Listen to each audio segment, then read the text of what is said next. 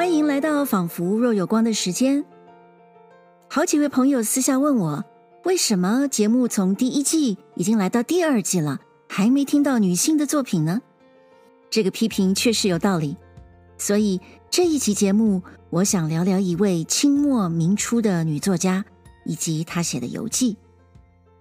这位女作家叫做吕碧城，碧是碧玉的碧，化妆品品牌碧儿泉的那个碧。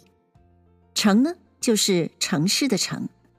他生于一八八三年，死于一九四三年。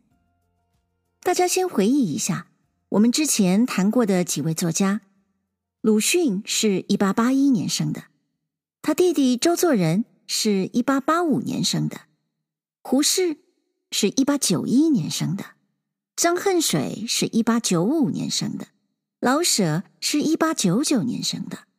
沈从文是一九零二年生的，徐须最晚一九零八年生。总之呢，吕碧城与这些现代文学的大师是同一个时代，甚至是与他们其中几位根本就是同一个世代的人。如果要讲女作家，那么冰心是一九零零年生的，丁玲是一九零四年生的。他们跟吕碧城的差距也都是在二十岁以内，而且吕碧城的人生非常精彩，有关他的事可以说没有一件事是平凡的。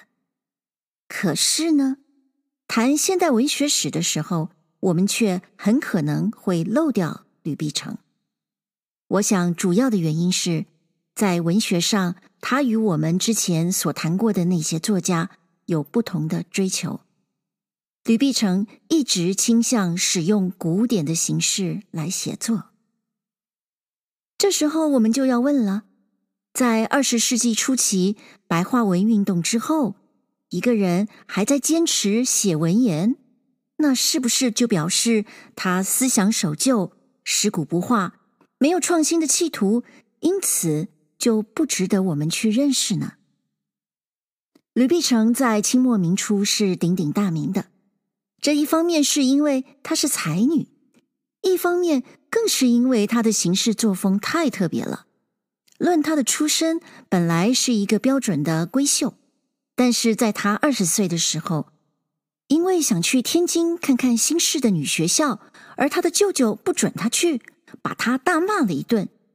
这小姐竟然第二天就搭火车离家出走了。根据她自己的回忆。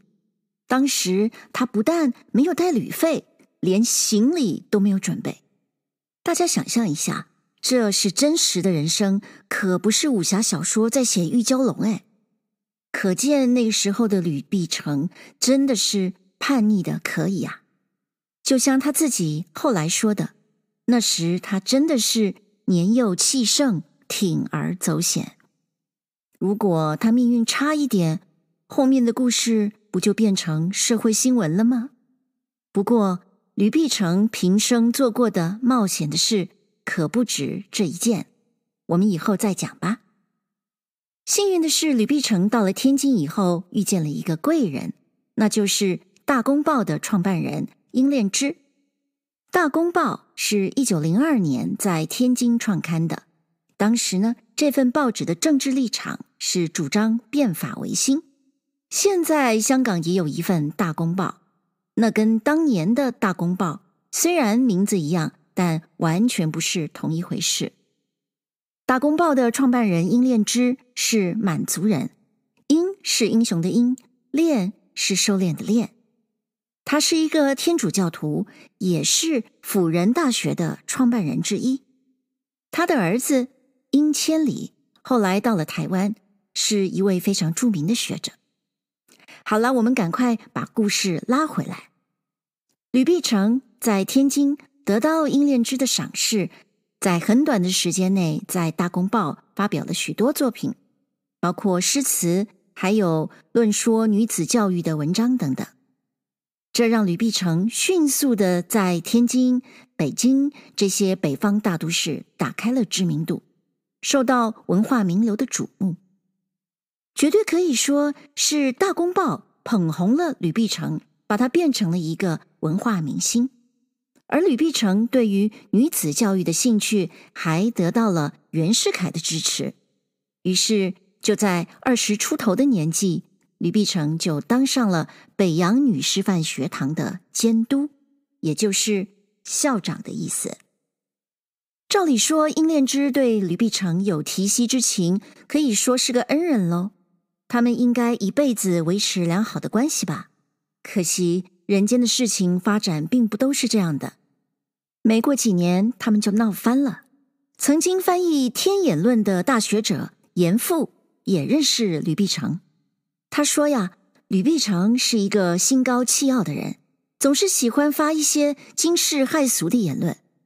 虽然因为他很年轻，当时呢学识尚未成熟，但是已经胜过了很多四五十岁的士大夫了。严复又说，吕碧城个性这么刚烈。而英敛之呢，却常常批评他，所以两个人最后难免决裂了。据说他们决裂的导火线是《大公报》发表了一篇文章，批评女学校的女老师装扮过于妖艳招摇。其实呢，这篇文章也未必就是殷恋之本人写的。问题是，爱漂亮的吕碧城，她自行对号入座了。他觉得这文章肯定是在骂他，那他怎么咽得下这口气呢？马上就写一篇文章骂回去。这回殷恋之也写了文章来反击。这么一来，当然他们就闹僵了。吕碧城爱美，喜欢华丽的服饰，这一点是毫无疑问的。如果大家好奇，想要看看他的穿着打扮究竟怎样？不妨在网络上找一下，其实吕碧城留下的照片还挺多的。他时尚、新潮、华丽，他完全不知道“低调”两个字怎么写。他就是那种处心积虑想要一出场艳惊四座的女人。民国以后，吕碧城搬到了上海，并且进行投资经商致富。此后，吕碧城有不少旅行的经验。甚至可以说，他是一个一生漂泊的人。吕碧城一辈子从来没结婚过，也许这更方便了他漫游世界吧。一九一八年到一九二二年，也就是五四新文化运动前后，吕碧城到了美国纽约的哥伦比亚大学旁听。这时候的吕碧城已经三十好几岁，而且是个事业有成的女性。据他后来在佛教界的朋友说，他抵达纽约之后，居纽约大旅社，设宏壮甲义都，房金最巨，悉人遇者多不逾七日，居士竟淹留至六月月，名媛命妇皆闻名争与定交，值隆重宴会往不邀请，居士置锦衣多席。日复数宴必更浴，鲜艳夺目，见者疑为天上人。这意思就是说呀，吕碧城住在纽约最豪华的大饭店，当地的名媛都抢着跟他做朋友，有 party 一定会邀请他。而吕碧城呢，为了参加这些宴会，定做了很多的华服。如果同一天有好几场活动，他一定会每一场换一件不一样的美丽的衣裳出席。大家都说呀，她看起来简直就是个神仙姐姐嘛。我们今天可能就会用社交名媛加才女作家来理解当时的吕碧城吧。还记得前面我们刚说过他爱美吧？真的，吕碧城就像一只孔雀一般的顾影自怜呐、吕碧城回国后住在上海，仍旧过着类似社交名媛的生活。一九二六年开始，已经超过了四十岁的吕碧城，独自一人到欧美长期游历，最后选择住在瑞士。一直到一九三三年，吕碧城才回到中国定居北京。但不久之后，因为爆发了中日战争，所以他再次的出国了。一九二六年到一九三三年，吕碧城在欧美的游历经验，是一次民国初年最著名的女性旅行。之所以有名，不只是因为吕碧城本人大有名气，也不只是因为当时的女性比较少出国游历，而是因为她非常懂得怎么操纵媒体。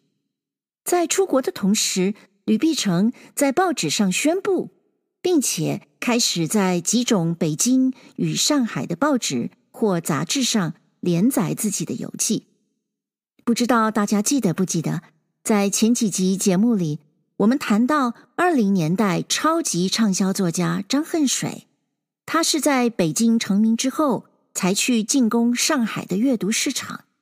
当时的报纸杂志是有一定的地域性的，而吕碧城呢，正是想要同时吸引北方与南方的读者呢。女作家的名气，女性独自一人到欧美进行长期的自助旅行，他的才气、他的文笔，还有报刊杂志的吹捧，种种因素的汇集，使得吕碧城的欧美游记。在当时大受欢迎，读者呢，天天在家里盼望看到下一集。这不但增加了报纸的销量，还使得其他的报纸为了争取读者而偷偷的转载，甚至还有报纸找人冒名伪作的情况。这当然让吕碧城大为光火，他曾经火力全开的批评。海内文痞竟将报纸已刊之拙稿肆行盗窃，又说文字界之报信已与盗匪之扰乱臻同一程度。你看看吕碧城骂人是不是很凶啊？他的游记写作时间是一九二六到一九三零年，后来出版了单行本，书名叫做《欧美漫游录》。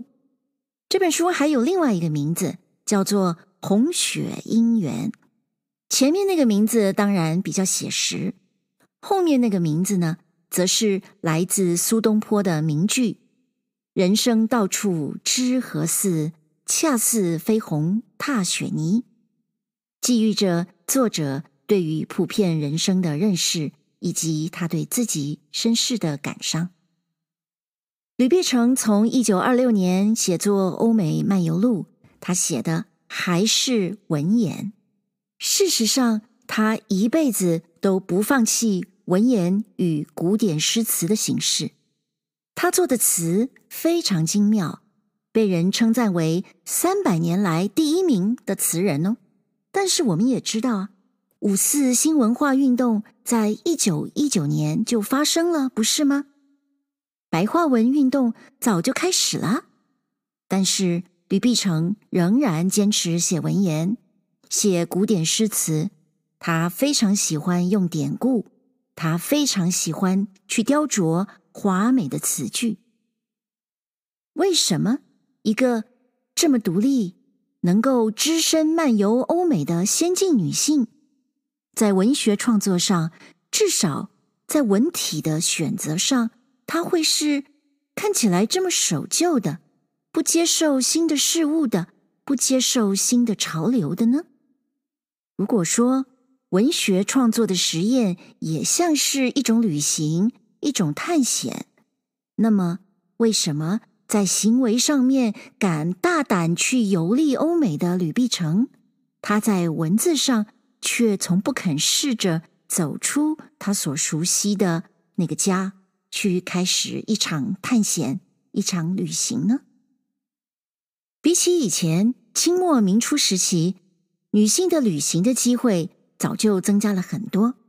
比方说到外地求学啦，甚至出国留学啦，都可以算是一种旅行吧。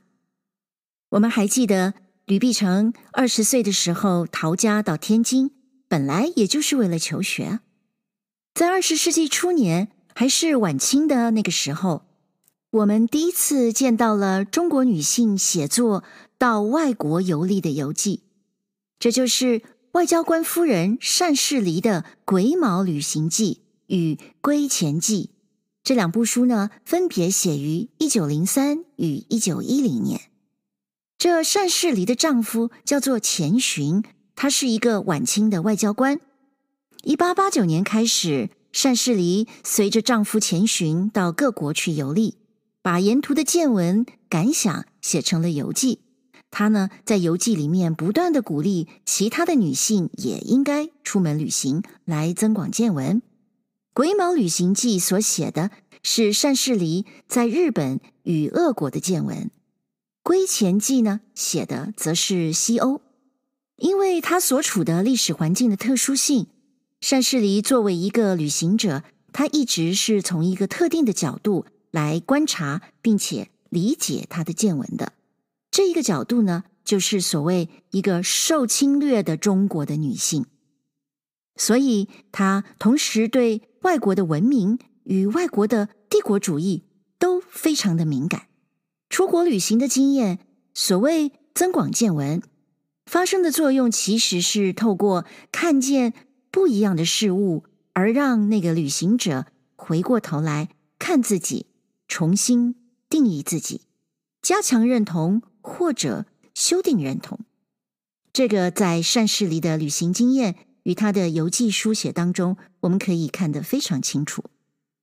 不过，虽然单士离是一个眼界非常高的女性，但她毕竟仍然是一个清代的闺秀，她还是跟她的许多前辈的明清时期的女性一样，是随夫宦游。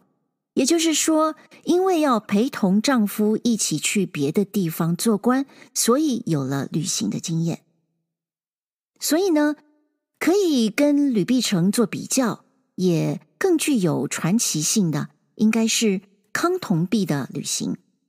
康同弼是谁？康同弼是康有为的二女儿，他生于一八八一年，死于一九六九年。张颐和在他的那本《最后的贵族》书里面就写过晚年的康同弼。一九零二年春天，康有为人到了印度。当时的康同弼呢，才十九岁。他知道爸爸的所在之地之后，就自己穿上了男子的衣服，一个人从北京通过河西走廊南下，经过南洋，到了印度去陪伴爸爸。梁启超曾经在《饮冰室诗话》里面说起到这件事，他说：“康同弼去年洁身独行，省亲于印度。”以十九岁之妙龄若直，临数千里之莽涛障物，亦可谓虎父无犬子也。康同弼呢，自己也挺得意的。他曾经说：“若论女士西游者，我是支那第一人。”意思是说，从唐三藏以来，她可是第一个访问印度的中国女人哦。之后，康同弼还到美国求学。最后从哥伦比亚大学的女子学院毕业。也许有人会说：“哎呦，那当然啊，看看康同弼的爸爸是谁嘛？有这种背景的人当然可以这样喽。我们平凡的人怎么行呢？”不过，我觉得康同弼的不凡的经历，并不只是因为他有一个不凡的背景，而是因为他有一种强烈的走出去的渴望与追寻的意志。康同弼与吕碧城都是一八八零年代出生的，他们只差了两岁。同样是青春妙龄的少女，康同弼万里省亲，吕碧城呢离家出走。他们的旅行都开创了个人生命的特殊经验，但也都是清末民初的历史环境为他们创造了机会。